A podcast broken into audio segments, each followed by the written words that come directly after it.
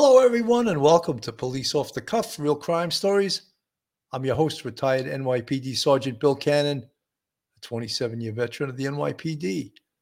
Today, we're going to talk about what is deemed to be a crisis across the United States.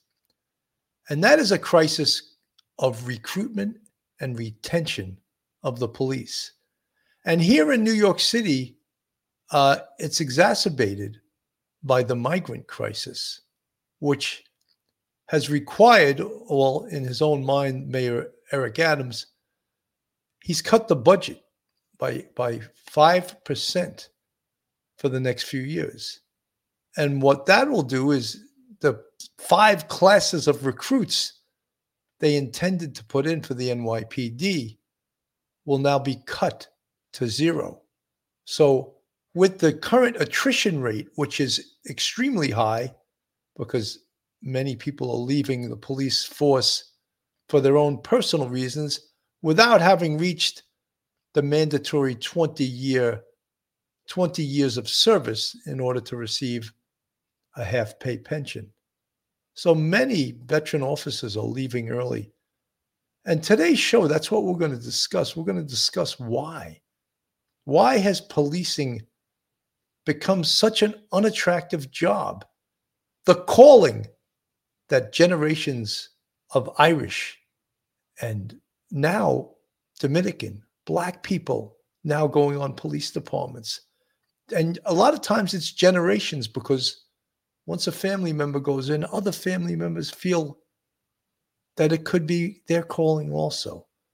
But it's not happening anymore because the people that have gone on this job, and we call the NYPD the job, cops talk to each other, say, You on the job? Because it's that big of a thing. We have our own lingo.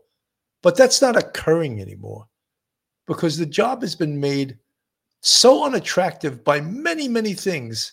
And we're going to discuss that. Mostly it's politicians that, that have made this job, the NYPD and other police forces across this nation, so unattractive. So hold on to your seats. You're about to enter the zone, the off the cuff zone, police off the cuff.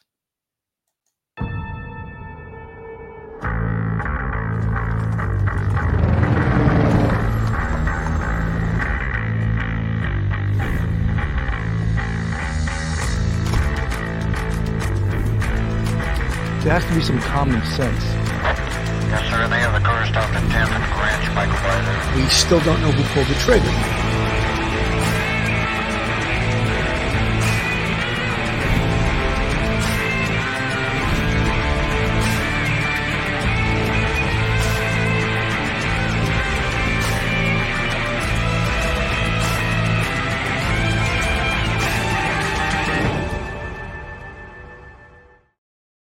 Joining me tonight, this afternoon, to discuss this very important topic is retired NYPD Sergeant, Professor, Law Degree, Professor at Albertus Magnus College in Connecticut, Mike Geary. Mike, welcome to the show.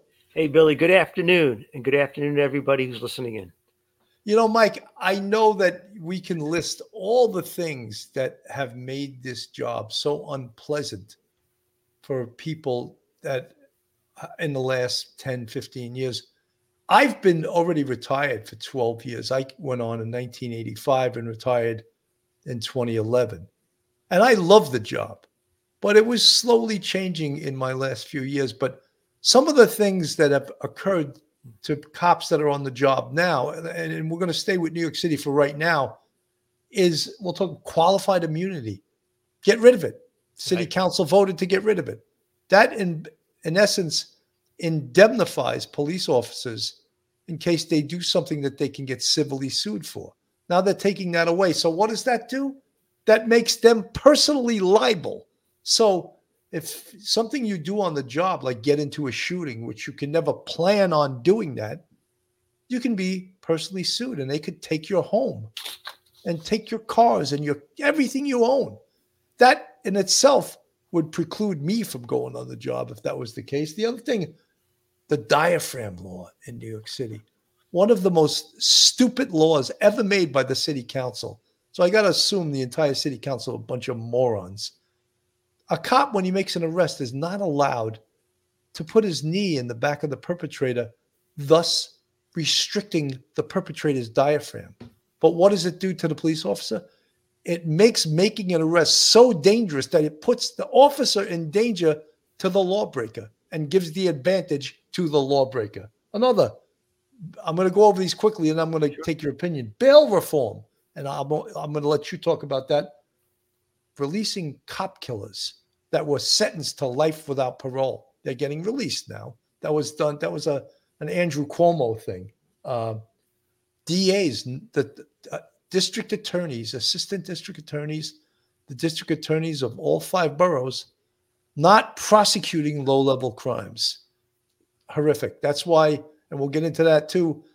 The retail stores are being put out of business, like not just in New York City and other places also. Body worn video. That seems like it's been with us forever. A cop right. has a video on his chest on the left side of his body that records everything he does. Into, and sometimes, and usually, what it shows is how the cops are correct 99% of the time. Uh, enforced overtime, and I'll, we'll right. talk about that later. Uh, protests that seem to there's one every day in the city, it seems. And uh, lastly, and we'll get into this to uh, a little more deeply, is defund the police. That's probably the catalyst that pulled the cart of the anti-police rhetoric across this nation. Mike, you want to start at qualified immunity? Yeah, Billy. People don't realize that uh, police officers are going to, you know, in their everyday interactions with with um, with uh, people on the street, whether you're pulling someone over, making a car stop, giving them a ticket, whether you're answering a call uh, at a as a, a domestic violence case, um, you have you're handling an emotionally disturbed person out on the street. Uh, you have to arrest someone who's a shoplifter or someone who's just hurt someone, someone else. You know, you can you there will can there can always be an allegation that you racially profiled someone in that car stop, that you um, you know were failed in your obligations uh, regarding the uh, the crime victim or a domestic violence person. You may uh, the person that you're arresting who may have committed a, a robbery, burglary, you know, uh, an assault, you go to arrest them and they resist. So therefore, you're using um, yourself, yourself using physical force that you are constitutionally allowed to use under federal and state law. And the allegation, the mere allegation by the defendant or the person receiving the summons is more of like a, a, shield. I'm sorry, it's more of like a sword, and the immunity law would protect you as a shield because it would make them actually ha- prove some sort of actual bias that you engaged in against them, and uh, it makes you much more civilly liable, and therefore um, district attorneys and uh, are, you know a lot of times will lower charges. Uh, judges will dismiss cases. Um, you may be sued and the city may not indemnify you.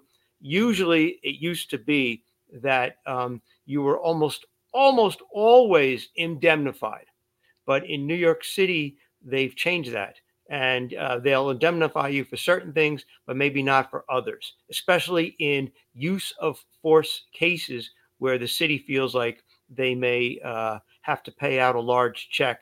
Um, and a lot of times, the cities, the city, especially New York City, they settle these cases. They don't go to trial, and uh, but they'll indemnify you, so you're getting sued, but the city will handle it. Now, police officers can't always be so sure. You know, Mike, one of the things also when you talk about body worn video, and mm-hmm. when it's the police, everyone says, "Oh, they should be watched." I would just like to challenge everyone that's listening to this show. Just think about yourself at your own job, no matter what you do. Mm-hmm. Imagine you wearing body worn video that tracks every single thing you do. How about a doctor performing mm-hmm. surgery? Right. Imagine he had to wear body worn video. A dentist, mm-hmm. uh, an attorney, right? You know, all these important jobs. Just think how that maybe changes your behavior. Maybe for a surgeon, he might be afraid to take a risky procedure that he would ordinarily do but because he's being videotaped, he may, you know, he may not want to take that risky procedure that potentially could save someone's life. On the other hand, it could also catch wrongdoing. But when it's the policing service, everyone's in favor of, Right. you know, body worn video. Yeah, let's watch everything these guys do because cops are corrupt, you know. And uh, even though they're put in horrendously ridiculous situations every single day of the week, we want to make sure they do it perfectly. And if they don't, we're going to sue them, you know? So, under all of these things that we're listing, um, this is why no one wants this job. And people that are on this job right now are leaving in droves and not just in New York City, Mike. Yeah, Billy. When you get back to the body worn cameras, um, uh, years ago, they I remember the city the city wanted to do a pilot project and put them on the dashboards of RMPs in highway, and just start with that. And I remember uh, in the legal bureau, I responded and said, you know, and gave a legal opinion, thought that wouldn't be a good idea because you know you're going to get a, a defense attorney, you're going to get someone who will say the police officer te- made a technical violation here or technical violation of the rules and procedures, whatever, and it would just turn into a nitpicking kind of thing. It would be ridiculous. But um, amazingly, when you look at the videos on YouTube uh, and you see these sorts of things that are posted there, um, what you do see is a lot of pretty damn good policing and a lot of verbal and physical abuse by the public, which in some ways is good because it gives people the broad idea, a broad range ideas to say, look, you know, maybe there's something about the job that you know we didn't know about that people are actually kind of nasty to the police, throw things at them, resist arrest, you know, that sort of thing. And that's good for policing in one way, but on the other hand, when when there's a deadly force situation and you're making that decision, we know statistically in New York City, the average gunfight between a cop and a perp, it lasts about, you know, maybe one to two seconds. It involves maybe within 10 feet and is like a number of shots fired. And then that's it. It's just not something out of the movie Tombstone. Right. And, but, and the police officers making that decision in an instant. Okay.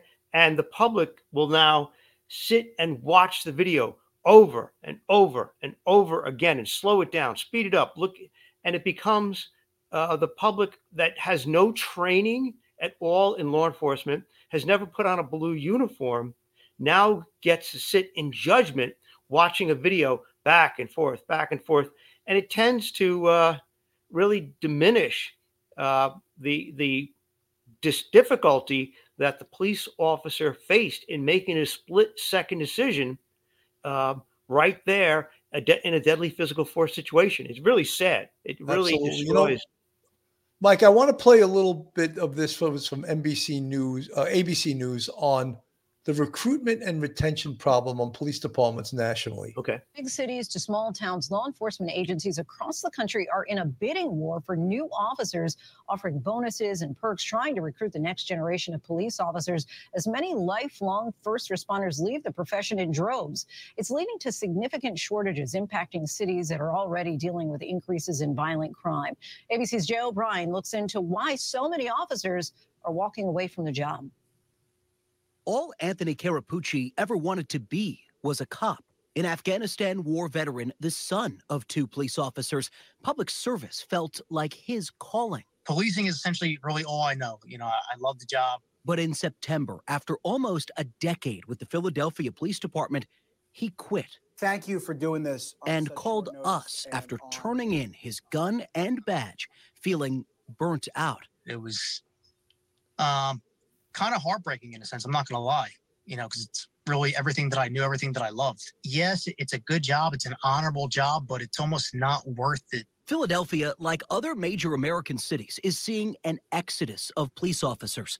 Los Angeles is down at least 500 cops. New Orleans, more than 300 officers short from a few years ago.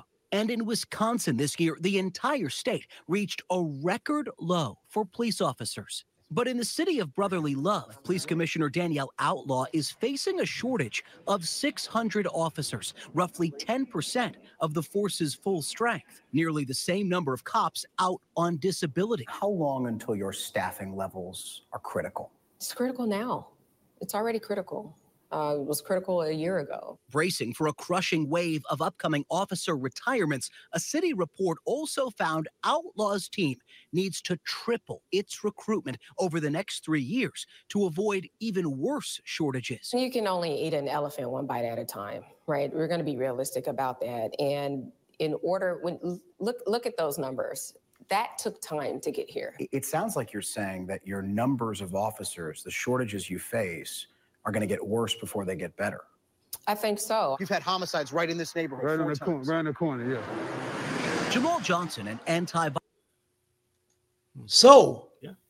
disturbing, right? I mean, if you can't get, first of all, let's look at it. Who's going to suffer the most? And the answer to that is the public. Right. And the Poor, the mostly Yeah. very poor communities, uh, the p- communities of color, they're always referred to by the press. Those are the ones who are going to suffer the most because of this police shortage. They're not calling the police uh, in the amount uh, in rich communities that they do in poor communities. Not to say there's no crime in rich communities, but poor communities call the police for everything. We all Right. know that. And those are the people that are going to suffer most when no one's coming. You call 911 and no one's coming. How scary is that, Mike?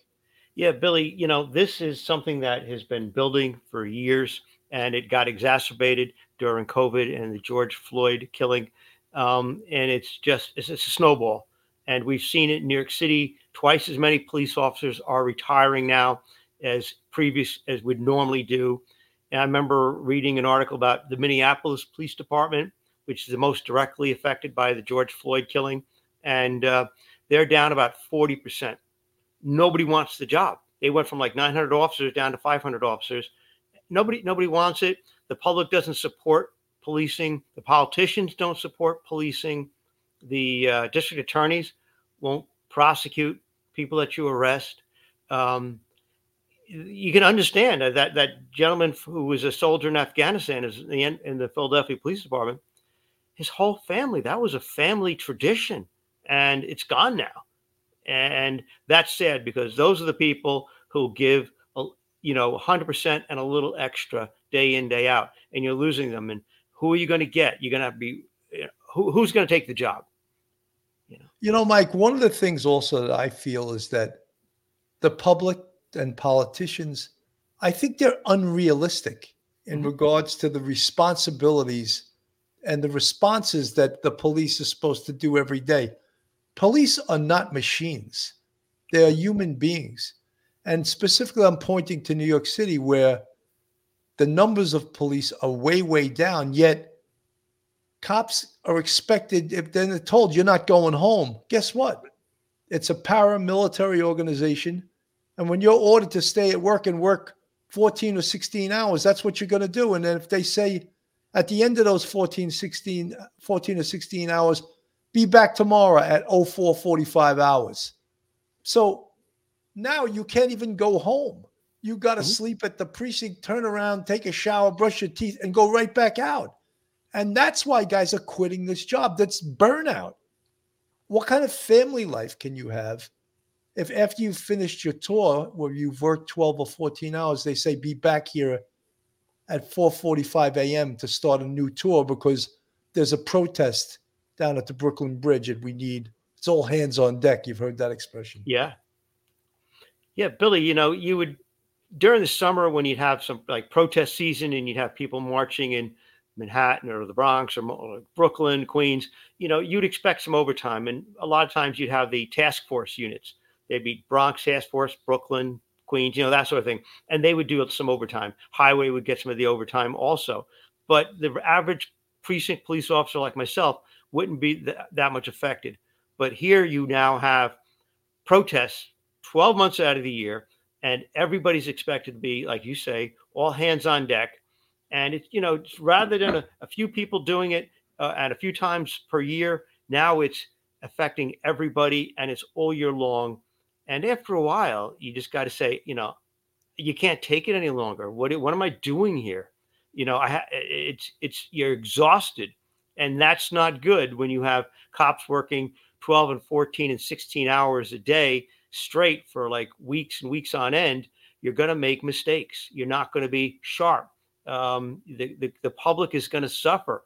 Um, it, it's it's it's a downward spiraling situation, and it hasn't yet come to the bottom. We have to bottom out in life before we can rebuild, and we haven't even bottomed out yet. So it's going to get, as the gentleman who was talking to the Philadelphia police chief said, um, "Do you think it's going to get worse before it gets better?" And the answer is absolutely yes. Yep, absolutely priority calls like murders and shootings, but patrolling and proactive policing, stopping crimes before they occur, are often some of the first tasks put on pause when a department's ranks dip. It seems like you're leading a department that's just getting burned out. I think many of us are. Many of us are. Across the country. Across the country. This is not unique to Philadelphia. A recent survey of law enforcement leaders found over half of agencies in the U.S. have fewer officers than they did four or five years ago. And nearly three out of every four departments warned their number of new applicants dropped off significantly over that same period. In Virginia, Batman, come out now. You're going to get bit. at the Fairfax County Criminal Justice Oh, Academy, boy, buddy. their numbers have been in steady decline for years. In 2018, our average class size was in the 50s. Uh, now our average class size starts in the 30s. This police department's been around since 1940, and it's never had the vacancy rate that, that we have now, in spite of us doing more on the recruiting and retention end than we've ever done before. Fairfax County Police Chief Kevin Davis says exit interviews show officers are leaving because they're not feeling valued and think they can find better opportunities elsewhere. They're going into IT, they're going into sales, they're they're teaching.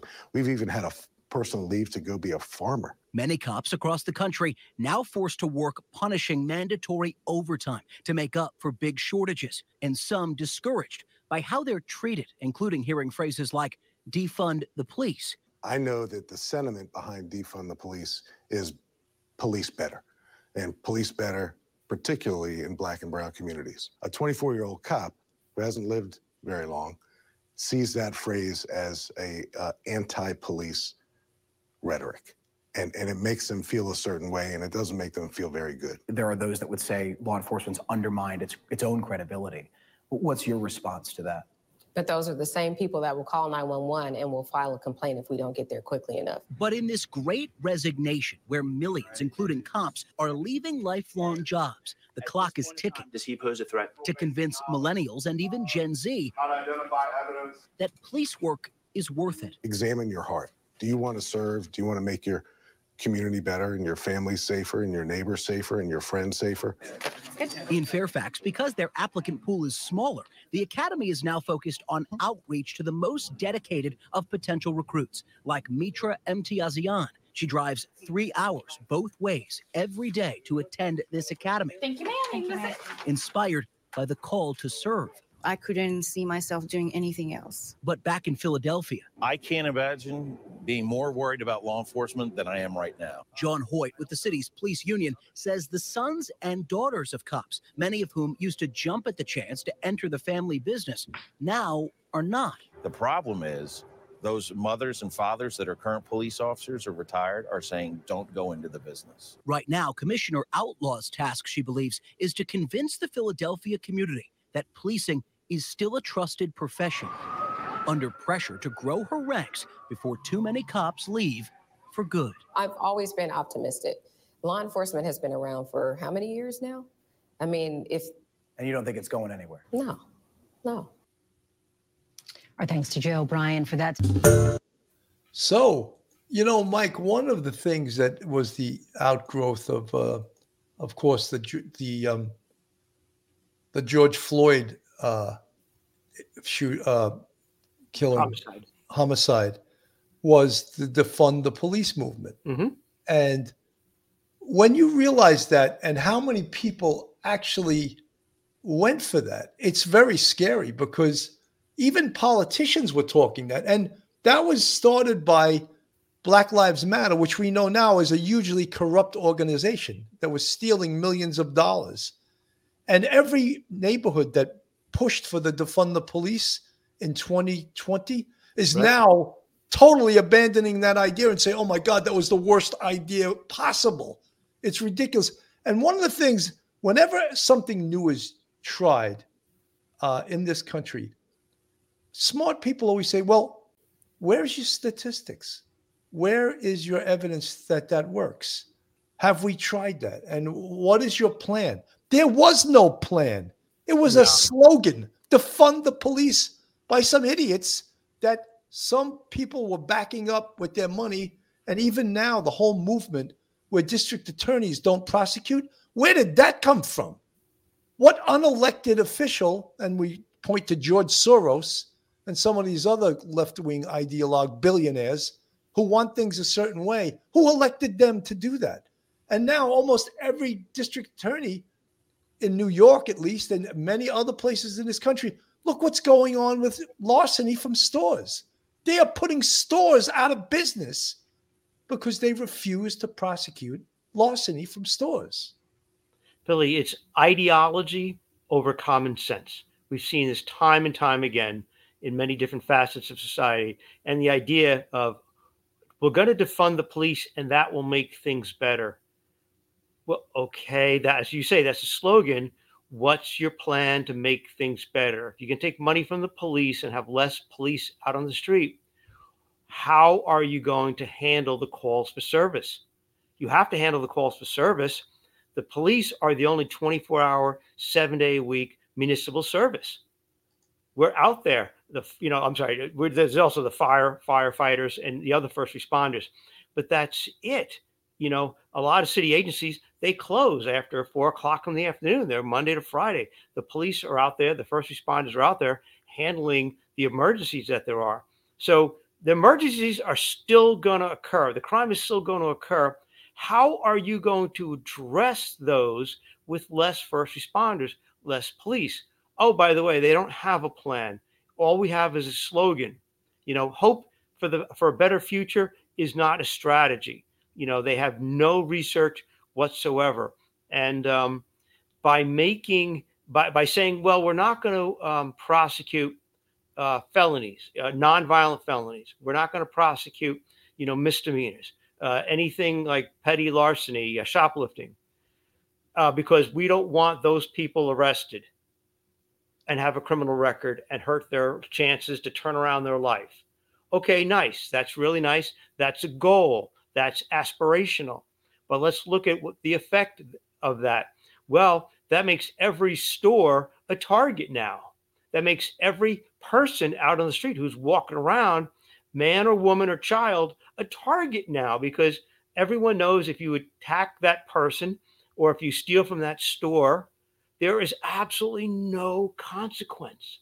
So, therefore, you've just made in your quest for a perfect society, a utopia, you've made you've turned it into dystopia because you've made every single store and every single walking human being in that city a target without any sort of consequence to the criminal.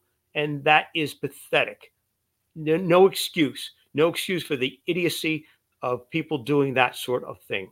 I agree, Mike. And I, I just want to read a little bit. This is from a, a New York Times article from uh, June 16th of this year. And I'm just going to read a, a little bit from it. So I'm, I'm cutting into it. Three years after the defund the police became a rallying cry across the nation, efforts to dramatically divert resources from police or do away with conventional policing entirely have largely been abandoned uh, to in Minneapolis and beyond. The movement faltered in Minneapolis after activists failed to build broad support for a goal that lacked a clear definition and an actionable plan. As crime surged during the early years of the coronavirus pandemic and officers left the police force in droves, Republicans seized on the debate to paint Democrats as being recklessly soft on crime. The language and the politics prevented folks from delving more deeply into the core conversation some activists were trying to have, said Nekima Levy Armstrong, a civil rights lawyer in Minneapolis, has been a critic of the police department. Again, this is the New York Times. This guy's a leftist, 100%. And just the fact that he's saying they didn't give it a chance. Are you kidding me, dude? People's lives are on the line with these idiot activists, and we're listening to them. Who elected them? That's my question. Who elected these morons? You know, Billy, when this conversation to fund the police started, the police were like police officials were like, "You can't do that. It's not going to be. It's not going to turn out well." What you're doing is again, it's ideology over common sense. What are you doing? They didn't want to listen to it. And the bad thing is, not only do you have uh, self-appointed, you know, uh, experts like this gentleman here that you just quoted, who's never worked in law enforcement as a police officer out on the Mike, street. if I could just interrupt you, his name is Ernesto Londoño. That's who wrote this article. Yeah. All right. What what do you think his political persuasion is? First of all, he writes for the New York Times. If, if you're not a leftist, you don't get a job there. Number two, he point to, he, he points at the Republicans as wrong when it's the Democrats that back this nonsense, and it's like it's ridiculous. And then pointing to the fact, oh, it wasn't given a chance. Are you kidding me? Are you kidding me? Billy, it's been given a chance for like four years now, and we see what has happened. Um, and everyone, every person in law enforcement, from the from the first day patrolman out on the street on your first day on patrol to a police chief in a major city, would have told you the same thing. This is not the way to go. If you want to reimagine policing, you can do that. Hey, you know, you want to make things better? Go for it. But you better do some research and talk to some people in the field to say, what do they predict will probably happen? We know what people will do. People will look for the weakest spots in your criminal justice system, lack of police, and they'll take advantage of it. Wow, crime went up, shootings went up, grand larceny auto went up, juvenile crime went up.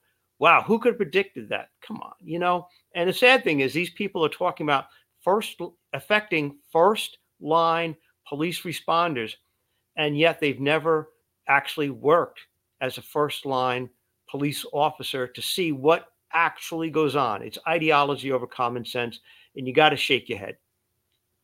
It's unbelievable, but you know, sometimes you, you have to dig a little further into that. Like, who mm-hmm. is dictating uh, policies? And to to put it at a local level, also, mm-hmm. the Manhattan District Attorney Right. came into office and did things that actually were against the law. Mm-hmm. He, he printed this like nine page manifesto of what his intentions were. He intended to make robbery first degree with a gun if no one was shot. He intended to make that a misdemeanor. Where did you get the right to change the New York State penal law that is made by legislators? Where did you get that right? self-appointed self-appointed you know you just have to look at the statute and as you say you have to charge the person with the felony the proper felony what happens later on in terms of um, perhaps a uh, some sort of plea bargain is another thing but to say i'm going to take something that is technically a felony a very serious felony and we're actually going to pretend it didn't happen the way it did and charge them with as a misdemeanor. And you know, robbery is always a felony, no matter how low it is. They're going to. What are you going to charge as, as a petty larceny, as if it was a shoplifting? You know, it's again, it's it's ideology over common sense. But who? Mike, that was for it? Alvin Bragg's idea his first day in office. He printed it up this, and then he had to he had to backpedal on it because there was outrage at it. Like, first of all, dude, you were elected Manhattan DA. You were not a legislator that makes the laws. The legislation makes the law. You do not. You enforce the law. And of course, district attorneys have broad discretion, but Mm-hmm. to make a robbery first degree a misdemeanor, you don't have that discretion. You don't have that authority. No. If he wanted to, he could have easily, you know, gone up to Albany, spoke to somebody, say, look, we need to change our robbery laws in the next, you know, year or two when your, you know, criminal justice uh, committee gets together. Could you change the law? That would be a legal way to do something. What he did was a total abrogation of his duty to enforce the law. Scary. Absolutely. Let me play a little bit of this. This is talking about the policing problem nationwide. and the hiring woes have been building for years. A survey of police departments in 2019 found that nearly 80% of agencies reported struggles with hiring qualified recruits. Half of the agencies said they changed internal policies and qualifications to get more candidates. large departments and small, in urban and rural. I think we've seen this problem uh, growing steadily over the last, say, 10 years or so. uh, but it really ramped up post COVID. 4% fewer officers were hired in 2021 than in 2019, and departments across the country saw 47% more resignations and 19% more retirements in 2022 compared to 2019, according to a survey of police chiefs by the Police Executive Research Forum. This has been a particular problem with the New York Police Department, whose officers have been targeted for recruitment from other cities. Metro PD ads can be seen throughout New York transit subways, promising signing bonuses and moving assistance to DC. The chief of police in Aurora, Colorado, traveled to New York to try and directly recruit officers to fill his 50 vacancies, promising lower cost of living and higher starting salaries. Uh, some states have added uh, a, a recruiting bonus to out of state applicants who are already certified, which they're all interesting ideas. But um, wh- when it when we're taking from one agency to another, we're not solving the problem. We're just moving it. You know, what I, what I would say to this gentleman is like your agency or the agency that's recruiting does not care about who they're recruiting from. They want to solve their problem, not your problem. Right. And since this is a national problem, it's not a problem that's going away anytime soon. Uh, the only way to make this go away or to uh, to rectify it partially, a is better pay, better training. We owe, whenever anyone says this is what, and I saw someone in the chat talk about this, better training. Let me tell you something. Politicians always talk about better training, and they don't mean it. You know why? Because it costs lots of money to Right. train police officers. Because you don't just get trained when you're in the academy. Good training on a police department happens all the time. You go to In training, service. you go to firearms training, in service training, training with the law, classroom training. It has to be continuous. And for you to get that classroom training, where do you have to be? You have to be in a classroom. What does that mean? You're not out on the street. So when politicians say better training, they do not mean it. They are full of shit, these politicians. They really are. Billy, there's so many things that are, have gone wrong over the past couple of years. You know, even if you gave them some money, you still and you can get some people to move from one state to another, one city to another. The conditions under which you work are sometimes very similar. If you're in a, a city in Florida or some other city compared to say New York or Chicago, you're still going to have some of those things. If the if the local politicians do not respect the police, they do not support the police. They actually actively act openly to subvert the trust in police and by chanting ridiculous slogans that have no meaning whatsoever and and also you could criticize god bless you go ahead criticize but why don't you actually have an alternative plan that has been well researched you don't have anything like that so you get a, a, a storm of a confluence of a number of factors that just keep the numbers low. Some police departments may do well by recruiting other other pe- personnel from other departments to give them a bonus, but you're not going to solve the problem nationwide until there is a change in attitude and change in law, starting from the top, uh, from the president, the attorney general, and in the in the the uh, the uh, governors and the state attorney generals and the city mayors and the local um, the local district attorneys. You need a change from the top on down. I don't see it happening. I'm a pessimist, but I don't see a a light at the end of the tunnel yet. You know, Mike, I want to show this is an officer who left the Philadelphia Police Department for greener pastures. I'll put it that way. And we'll just watch what he has to say. Everybody just wants to tell you that you're a pig. They want to announce all these bad words to you. And I'm honestly just trying to help people. But coming out here in Palm Springs and like this the city, the police are respected.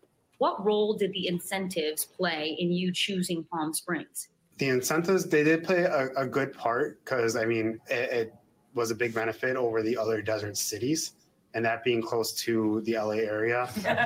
Palm Springs Chief Andrew Mills says the department offers bonuses and factors in time served in its pay packages to recruit experienced officers. What are the reasons that officers are giving you for why they're leaving some of these bigger cities? You know, it's all individual. And this was a horribly tremendous experience over the last few years where you had COVID, the uncertainty of whether or not you're going to come home because of that, and then rolling right, that right into Uh, a lot of social unrest. I think that they're looking for that community where they see support. He says policing in 2023 is a tougher job than it's ever been, as officers are expected to deal with social issues such as mental illness and homelessness. Right now, the police are the only ones here to handle things that are incumbent on all of society.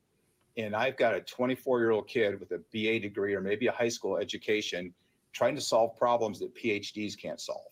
This is really a problem that um, is in every corner of the United States. Ian Adams is a professor of criminology and criminal justice at the University of South Carolina. He says experienced officers are leaving larger departments for smaller ones, though it's difficult to pinpoint how many. Some factors for the exodus include record retirement numbers and quality of life concerns. Some officers we spoke to say efforts to defund the police following the deaths of George Floyd and Tyree Nichols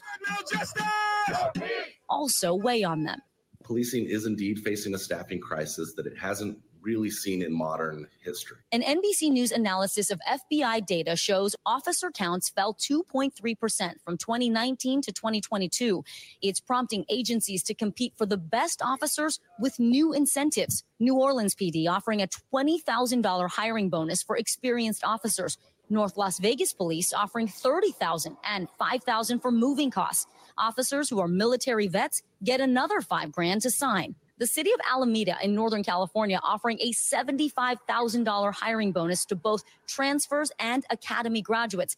That's on top of a starting salary of 110,000. Compare that to NYPD, which recently raised its base salary to $55,000. The staffing shortage is also a matter of timing. Some 100,000 officers hired under the 1994 Violent Crime Control and Law Enforcement Act are now retiring. What does that mean for public safety in the cities where these officers are leaving? It has horrible effects on, on public safety. When you have um, large numbers of officers leaving our cities that are most in need right now, following record uh, increases in homicide and other forms of violent crime in the last few years, obviously we have a public safety problem. Tom, the So, Mike, my question is: You see that officers are leaving for greener pastures, better jobs, better pay, better quality of life, uh, more respect from your police department. Uh, in New York City Police Department, I mean, was it was a little different maybe when we were on it, but it's basically it's a really large police department, and even if, when they cut it in the next two years, it'll go down to twenty nine thousand. That's like a small army. However, at one point it was up over 41,000. I believe that was during the Bratton era, Okay. where they uh, hired and they got federal money from the Safe Streets, Safe City program, and they hired more officers. And New York City became the, the safest large city in America. And that wasn't just because of the amount of cops, No. it was based on the type of policing that was done, which was known as broken windows style policing, which is out of vogue right now. It's totally out of vogue.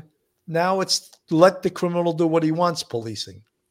Yeah, Billy, the idea of broken windows policing started, the original uh, idea started years ago with uh, an article from George Kelling uh, back uh, studying uh, Newark Police Department procedures by trying to, you know, get police out of cars and talking to the public and getting the public to actually feel safer, even if statistically they weren't, you know, there wasn't great changes and fluctuations downward in crime. And over the years, it morphed into the idea of broken windows and going after hot spots specifically. Crime is not equally distributed across every street in New York City. There are neighborhoods with almost no crime whatsoever that ever gets reported.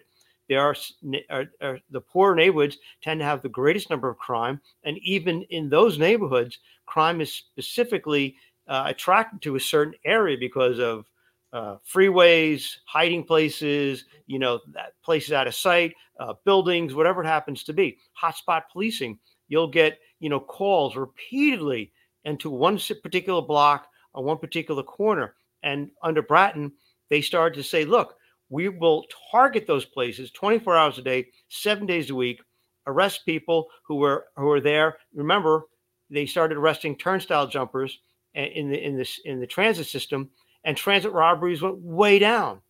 Why? Well, let's see. People who are going to rob and thieve and victimize, you know, you know, the average person just going to work on the subway, they those people, those perps, they don't pay their fare. So suddenly we're picking up people and they've got knives and guns on them and they've got warrants on them and now we're putting them in prison. It you know it's it's an excellent tool, but it became out of vogue when people started saying it's all racial. And the politicians who were, you know, the, they were supposed to be supporting the police, like the mayor, uh, um, after after uh, you know, after, Koch was a wonderful mayor for the police, but after that it went downhill, and here we are. Uh, no, none of the politicians are supporting the police and saying, look, the the people who are the greatest likely likelihood to be victims of crime are the poorest people and we're giving the most police services to those people to drive down crime. If you are disproportionately affected as a victim of crime because of your neighborhood and your poverty level, you will be disproportionately benefited by the reduction in crime in, in your neighborhood and uh, and your block. It, it's sad that it's it's gotten as far as it has, and uh, that it's been used as a cudgel to push back the idea of broken windows policing is racial. It's used as a cudgel to beat back any sort of effort because everything now is racially oriented, racially slanted, and it's it's really sad. Absolutely. This is Police Off the Cuff, real crime stories. If you like real crime or true crime from a police perspective, then you're in the right place. And if you're not subscribed to us, go on our YouTube, hit that subscribe button, give us a thumbs up, and ring that bell. If you want to support us financially, we have a Patreon with three different levels, and we also have a YouTube channel membership with five different levels. And we'd appreciate all your support. This is a true crime from a police perspective. Country, thousands of officers are in the nation's capital pleading for more support. They are all around the nation feeling the toll of what it means to not be supported and not be respected by the people at the top. We need to make sure these men and women feel as though they are the heroes that we know that they are. The nation's top cop, Attorney General Merrick Garland, on Wednesday participating in a wreath laying ceremony ahead of National Police Week, which honors members of law enforcement who lost their lives in the line of duty. This comes as agencies across the country struggle with retention, recruitment, and funding especially in the wake of the defund the police movement. We need to bring the rhetoric down regarding policing. Uh, we need to make this a more attractive job again. And the way we do that is by having uh, fully supported by our elected lawmakers. Crime is soaring from coast to coast. In Washington, D.C., violent crime is up 10%, homicides up 15%, and a 12% uptick in robberies. All this as the Marshall Project is reporting a nationwide loss of approximately 18,000 law enforcement officers since 2020. And safe law enforcement equals safe communities. And safe communities equal safe law enforcement. And the CEO of the National Law Enforcement Officers Memorial Fund is urging Congress to step up and back the blue. In Washington, so it, it, it is a little bit discouraging because uh, one of the things is, and of course we're, you know, we bleed New York blue, but uh, it's happening all across the country, and I think we can trace it back to the defund the police movement, the 2020 riots, uh, a lesser extent COVID. I think it's been made an unattractive job, and a lot of the ways it has is because what these officers were saying, not being backed by our elected officials, not having our elected officials support the police. Instead, in the case of the riots, the mostly peaceful riots, they uh, right. supported the mostly peaceful peaceful rioters. You know. Yeah, yeah, the mostly peaceful riots where there was uh, buildings burning, and lives lost and and businesses and hopes and dreams of people lost. Yeah mostly mostly peaceful. You know i was thinking about this before we're i was doing some research with numbers and stuff before the show and i started to just think about philosophically you know that social compact that that that lady uh, mentioned and you mentioned uh, that social compact between you know the police the citizenry and the politicians whereby the you know, the public is urged by the politicians and everyone else to obey the lawful commands of police, to uh, respect them, to support them. The police aren't going to be 100% perfect. No one is, but they are damn good at what they do, and they do make a lot of sacrifice to work the job. Yeah, crazy hours, crazy working conditions, you know, that sort of thing. You're risking your life. But that social compact between the police, the community, and the politicians was broken. And it, now we're seeing really the politicians perhaps addressing that issue, but it's going to be, I think it's going to get worse before it gets better. It's going to be a long time before, if ever, that it can get back to a point where when the police get to scene, people will obey the commands of the police and the public will sit there and say, okay, thank you for doing your job or just walk away. But other than that, you know, everyone is like, we'll sue you, do your job. We know your job better than you. The politicians are out there uh, looking to take every single ability that you have away, uh, that you have to, uh, you know, prevent crime. That that social compact has been broken. You know? you know, Mike, all of that what you just said, the proceeding is is so true. But in New York City now, yeah. and in a lot of other cities across America, this whole problem has been exacerbated by the migrant crisis. Yeah. And uh, because of it in New York City, Mayor Eric Adams had to cut 5% across the board. And we mentioned it before, that includes the next five classes of police recruits is not going to happen. Cost of the migrant crisis. Fox 5's Lizette Nunez joins us now from outside City Hall with what the mayor is asking for. Good morning, Lizette. Good morning, Dan. Well, the budget cuts are far reaching. We're talking every city agency will be impacted, and this goes into effect immediately. We're in some serious financial trouble right now. Mayor Adams making these remarks at a town hall after the city announced major budget cuts. Adams says the migrant crisis is to blame as it continues to put a strain on New York City resources. The national government should be picking up this tab and it should not be coming out of the backs of everyday New Yorkers. That is wrong, and that is what is happening. The budget cuts mean that the police force would be reduced to under 30,000, the lowest number in decades, plus impose a hiring freeze on the NYPD that would postpone five new classes of incoming officers. The PBA president calling it a disaster at a time where officers are already stretched thin. We have a crisis in this city. We do not have enough police officers. Other departments will also be impacted. The FDNY will be asked to reduce overtime costs. Any civilian vacancies will be eliminated, as well as light duty firefighter positions. As the mayor has said, we're concerned about, you know, this fiscal crunch, the migrant crisis, uh, and what it's going to do to our bottom line. You know, right now, our main objective is to make sure that we are protecting life and property, which is our mission. We can still do that uh, even with these budget cuts, but it does mean that some important programs um, will have to wait. As for the Department of Education, $1 billion will be slashed over the next two years. Middle schoolers will see reduced hours hours for the Summer Rising program, and thousands of pre K spots will be cut. This comes as New York City Public Schools saw its first bump in enrollment in years. 8,000 additional students have been added to the school system. City libraries will not be spared from cuts. Library leaders say starting next month, most of their branches will be forced to close on Sunday. So everyone is going mm-hmm. to feel this pain. No one's going to be. However, my question is you became a sanctuary city. New York is a sanctuary city, which is against federal law. And I mentioned before we went on the air, uh, New York has an additional law that they must provide uh, housing.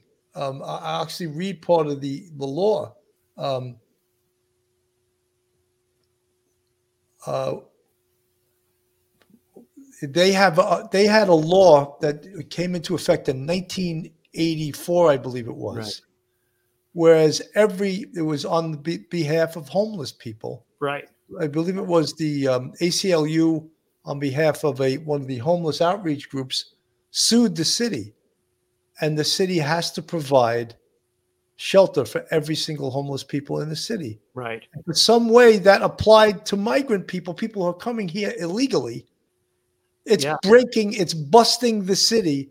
And how about the people that are here legally that are paying taxes? Now they're going to have their police removed, their sanitation cut back, their libraries closed, and all kinds of other city services are going to be cut because the municipality is breaking the law, having be having it be a sanctuary city. Yeah, Billy, when that law was passed under, um, I think it was the Koch administration, um, it really was meant for the homeless within New York. These are, you know, American citizens who have mental illnesses or alcoholism and they're homeless. You'd, you'd see them in the 4 6 precinct. I'm sure you saw them where you worked. And, and you know, Phil did too. Um, and they, w- they would be provided shelter at like an armory. And I remember in the 4 6 precinct, Augie and I, my partner, would would you get a homeless person and you'd take them to occasionally to um, the shelter over by Kings, uh, the Kingsbridge shelter by Kingsbridge and Jerome. It was like a huge old armory. It was converted for for men to to sleep there overnight. Um, the migrant crisis was never, uh, you know, predicted, and it just stretched has stretched our resources totally beyond the uh, you know the breaking point and we're in we're in total crisis mode. We never thought we'd have to set up tent cities and or put uh, people up in in hotels in New York City that probably cost two hundred dollars a night, you know. And uh, but this is where we're at, and it has made life miserable for everyone in Manhattan, especially in Manhattan. I'm not sure about how the other boroughs feel about it and how it impacts them, but in Midtown Manhattan, it's at a crisis stage. And not only are is the police and the fire affected, sanitation is going to be affected.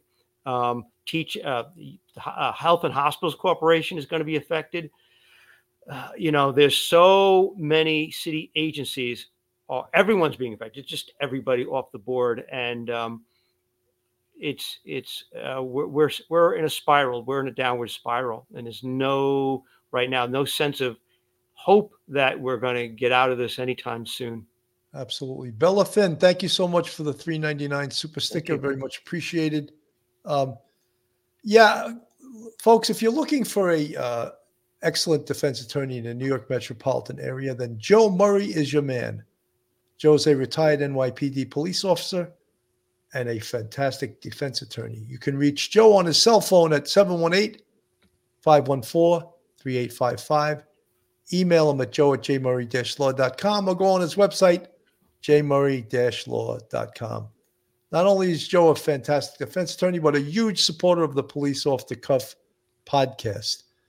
You know, folks, it's this is really, uh, I mean, when I talk about the whole sanctuary city thing, it, it's it's not fair. It really is not fair that a city can declare themselves a, san- a sanctuary city against federal law.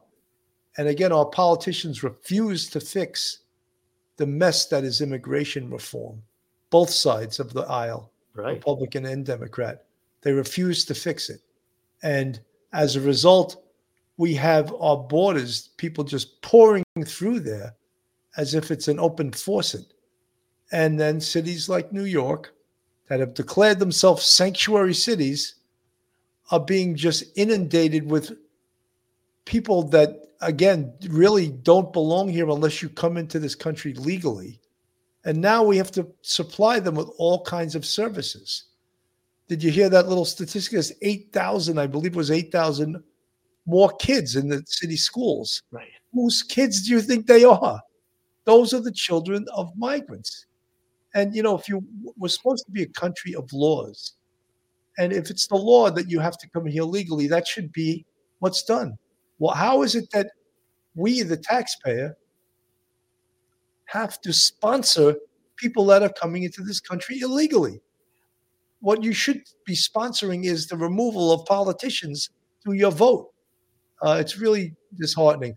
So, that is going to be our report on why policing is having a hard time maintaining the recruitment and the retention of officers and what it means for uh, cities across this country. Mike, your final thoughts.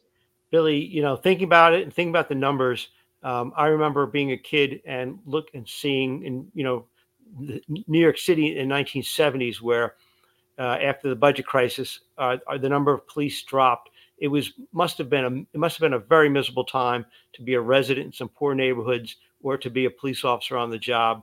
Um, I got on in '82, and those older police officers they were actually really nice to the rookies like me and Augie. You know, you know Augie, because they could actually get a vacation day occasionally, get a day off. Um, they treated us great, and I was lucky to be in the first real upsurge in hiring in the police department. But uh, we're going to be going back to the 1970s, and it was not a good time for New York City. And I'm sure many other cities are going to be going backwards. What you saw in the, you know, 15 years ago, 10 years ago, in the drop of crime and the pl- places looking clean and being safe, and everybody bragging about how safe their big city is, that's no more. The re- new reality is things are going to get worse.